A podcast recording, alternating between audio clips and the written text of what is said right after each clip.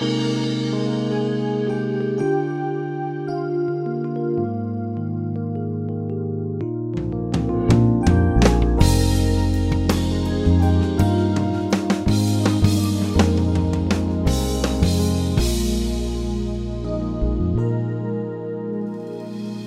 name's Jon Redmond at First Baptist Church in Pasadena, Texas, and I want to thank you for joining us today on Peace by Believing. And I pray that today's program will be a real blessing to you.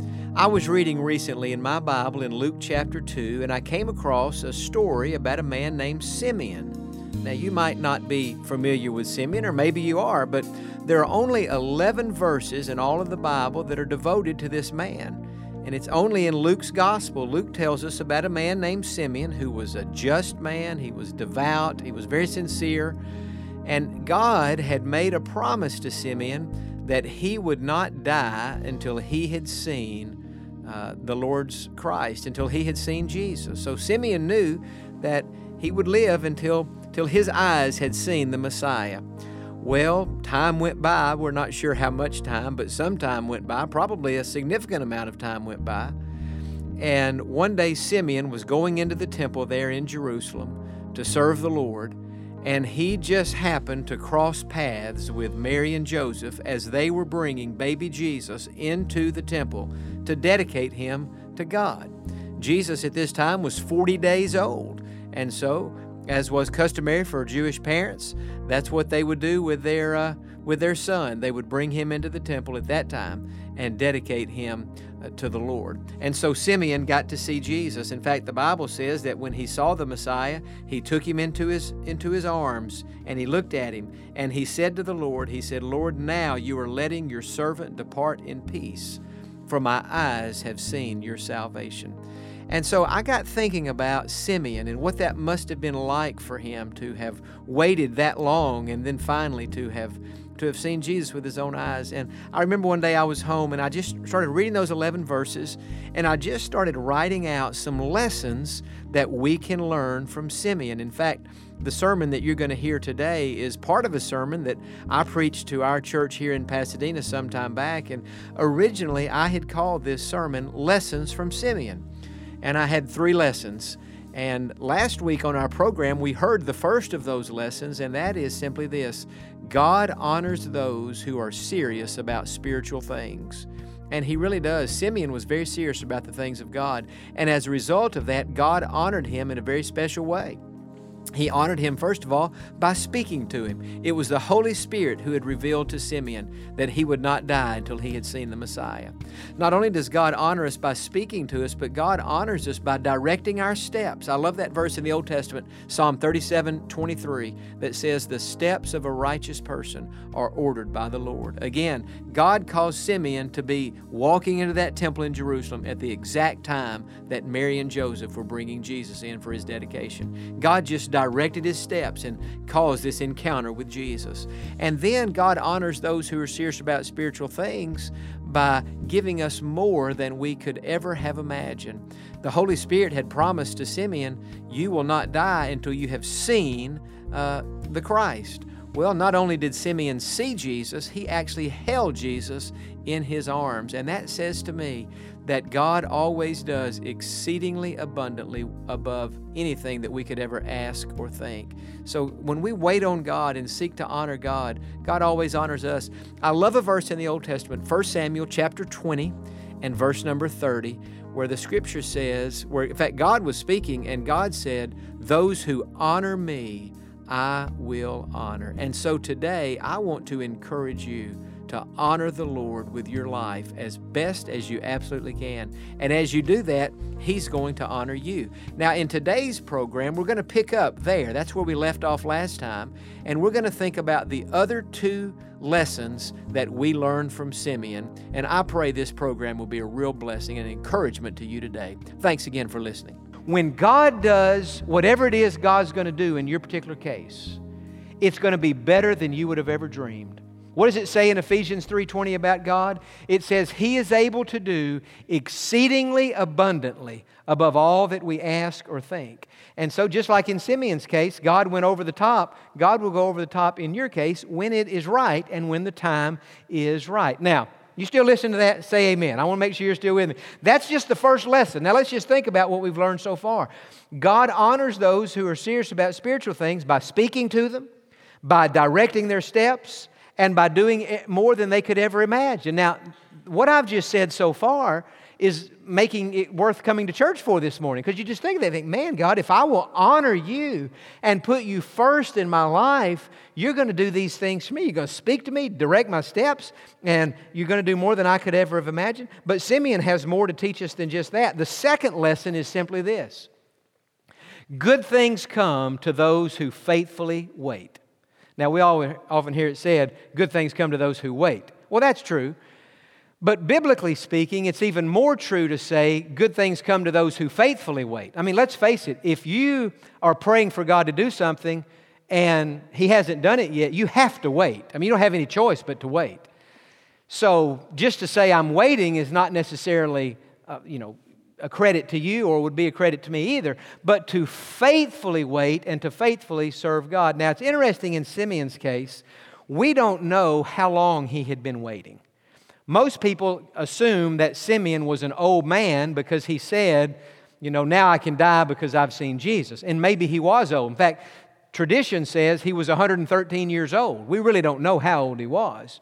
But we assume that he had been waiting on this promise to be fulfilled for quite a while. But what I want you to see is he wasn't just waiting, sitting back on his hands with, you know, with his arms folded even and just, just waiting. You know, God made me a prompt. No. Where was Simeon when we read about him? He was in the temple.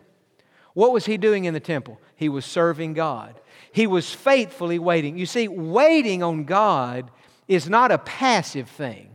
It's not you just sit back and wait on. No, waiting on God is an active thing. It, it's something you're supposed to be doing. You're supposed to be serving. In the Bible, when we read about those who wait on the Lord shall renew their strength, it includes the idea of serving God. Hey, when you go to a restaurant and the person is serving your table, what do we call that person? A waiter, right? Well, you hope they're not passive. I mean, you hope they're active and aggressive, bringing you out the food because that's a good server, that's a good waiter, that's somebody good to work at a restaurant. What's well, the same with God? And so, what I would say today, if you're waiting on God in some way to do something in your life, don't just sit back and do nothing. And don't just sit home every day and just read your Bible or just pray. Serve God. Maybe start visiting hospitals. Maybe start visiting nursing homes. Maybe start working in our children's ministry or some area here in the church where we need volunteers. When you're waiting on God, serve God and be active and do what you can to help other people. And that's all involved in faithfully waiting on God. And then the third thing I would say, and I personally believe this third lesson that we learned from Simeon is more important than the first two lessons. It is so, so crucial that we get this, and that is peace comes from focusing on Jesus. And again, we see this in Simeon's life in verse 28. He took Jesus in his arms, he blessed God. Now, notice what he says. He said, Lord, now you are letting your servant depart in peace according to your word, for my eyes have seen your salvation. And so Simeon found peace in his life. He said, Lord, now you're letting your servant depart in peace because my eyes have seen your salvation. Now, when he said, My eyes have seen your salvation, what had his eyes seen? Well, his eyes had seen Jesus. And that says to me, our salvation is in Jesus. Our salvation is in a person. It's not in a church. It's not in good works. Our salvation is in the person of Jesus Christ. And the way to be saved and the way to receive that salvation is to focus on Jesus, to look to Jesus, to look unto Jesus with our eyes of faith, and to trust in Him. And if we'll do that, we will have peace in our lives. Again, when I was getting ready for bed last night and I heard that song on the television, and I was just thinking about the sermon today. And I was thinking about this third point about peace. This is a tremendous lesson for all of us in life. Peace comes from focusing on Jesus. I just felt last night the Lord impressed on my heart and just said, Jon, as, as clearly as you are able to say it in the morning, stress to the congregation that the only way to have peace in life is by focusing on Jesus. I really think the devil's number one thing that he does in all of our lives is to try to get our focus off of Jesus and onto something else, whether it's ourselves or our circumstances. But you talk about a life changing truth. If you, want to, if you want to experience life on a different, higher, and better level, it would be by focusing on Jesus. I, I look back at my own life and, and, and all those years when I doubted my salvation and I wondered, Am I truly saved? What, what was happening to me during those years?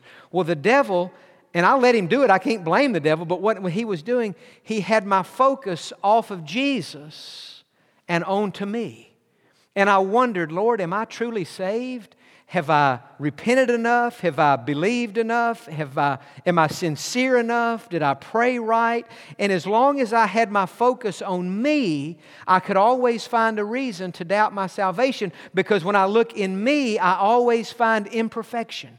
And I always find a failure to measure up to some standard that I had created for myself. But when God got the message across to me, Jon, stop looking at you and look to Jesus. And one night I said to Jesus, Jesus, I trust you. What was I doing? I was taking my focus off of me and putting my focus onto Jesus. And when I started trusting Jesus, my soul, my spirit, my heart went from being restless like this to begin to have peace like a river. Why? Because my faith was now in Jesus.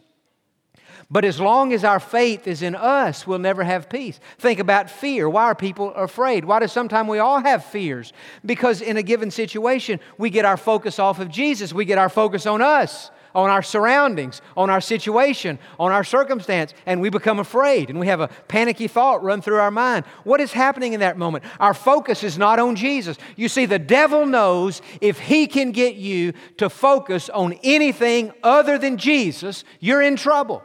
You'll be fretful. You'll be worried. You remember that story in the Bible where the disciples were out on the Sea of Galilee and a bad storm came up, the wind's blowing, the waves coming into the boat, the rain, thunder, lightning. It's very frightening. And the boat's just rocking back and forth. They thought it might capsize. And they look out and they see somebody coming towards that boat and they thought it was a ghost and they even got more afraid. And Jesus spoke out and said, It is I. Don't be afraid. It's me. It's Jesus, he was saying. And Simon Peter looked at him and said, Lord, if it's you, Command me to come to you walking on the water. Prove that it's you by giving me the power to walk on water. And so Jesus said to Peter, Come on, come on out here where I am. And so Peter stepped out of that boat and he started walking on that water and he took several steps going to Jesus. And then he had a thought run through his mind, just like sometimes we have thoughts run through our mind. And that thought says, You're not supposed to be walking on water.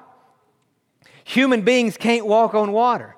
And he thought, you know, that's right. I'm not supposed, what am I doing? I've never walked on water. Humans can't. Well, I'm defying the law of gravity. I can't walk on water. And then he started looking at the storm and he thought, I'm going to drown out here. And what happened? He took his eyes off of Jesus and he began to sink and he went down. And right about the time he was going under, he put up his hand. He said, Lord, save me. And Jesus reached down and picked him up and saved him. They got in the boat together. But the point is, Peter was doing just fine walking across that water as long as he had his eyes on Jesus. But when he took his eyes off, and that's why I say, and that's why I really felt like God impressed on my heart last night to say to the people today, to encourage all of us today to keep your focus on Jesus. Whatever you're facing, whatever you're going through, if you focus on anything other than Jesus, you go to the doctor and get a bad report, you start focusing on that bad report, friend, you're going to sink.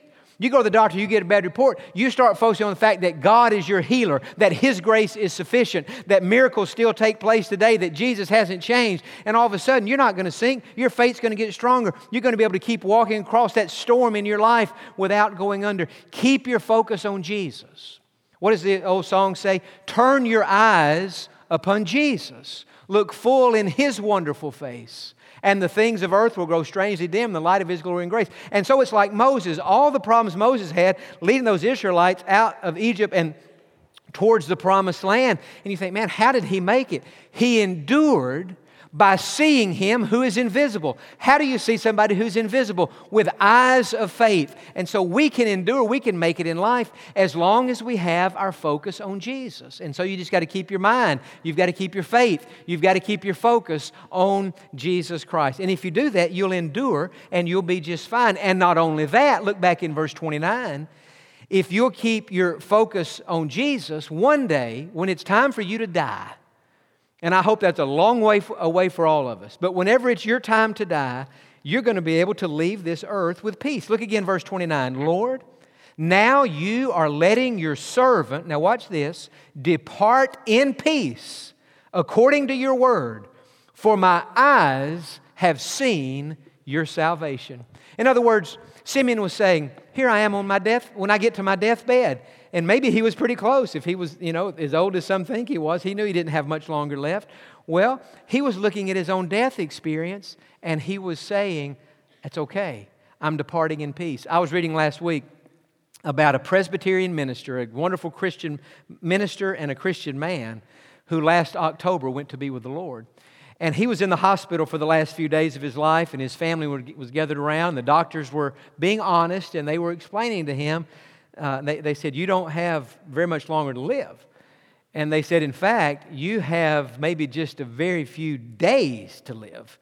And we just want you to know that you're coming to the end of your life. Now, how would you respond if you were in a hospital bed today and some doctor came in and told you that? You know what this Christian man said, laying there in his bed? He said, Sounds good to me. Sounds good to me. And a little bit later, after the doctor had left and the family was still in with it, the family was talking and, and just talking. They said, you know, his wife and his kids, they said, now you, you understand that that doctor said you don't have very many days to live. He, they said, now, you know, they were trying to encourage him. You know, soon you're going to be leaving this earth and soon you're going to go to heaven and soon you're going to be with God. The last two words recorded that that man ever spoke, here's what he said. He said, let's go. Let's go. What was he saying? He was saying, Listen, I'm trusting Jesus. He is my Savior. I can see Him with my eyes of faith. And my faith in Jesus Christ, my lifetime of focusing on Jesus, have allowed me to endure everything I've been through in my life. And now, as I contemplate my own mortality and I'm aware that I'm about this close to stepping out into eternity, I have no fear. I have no dread because my faith is in Jesus. I'm focusing on Him, and I am getting ready to depart this world in peace. That Greek word depart is an interesting word. It was used lots of different ways in the, in, in the Greek culture. Here, Simeon used it as departing this earth in death, but it was also used of a prisoner of a prisoner who had been locked up in prison for a long while. And on the day of his release, when it got time for him to be set free, they used this same Greek word. And they said, Today is the day for you to depart. The prisoner is now set free. The word that we find here was also used of a ship that had been anchored to a harbor. And finally, it got time for that ship to sail. And so they would lift the anchor, they would cut the rope, and that ship that had been anchored was now set free to sail.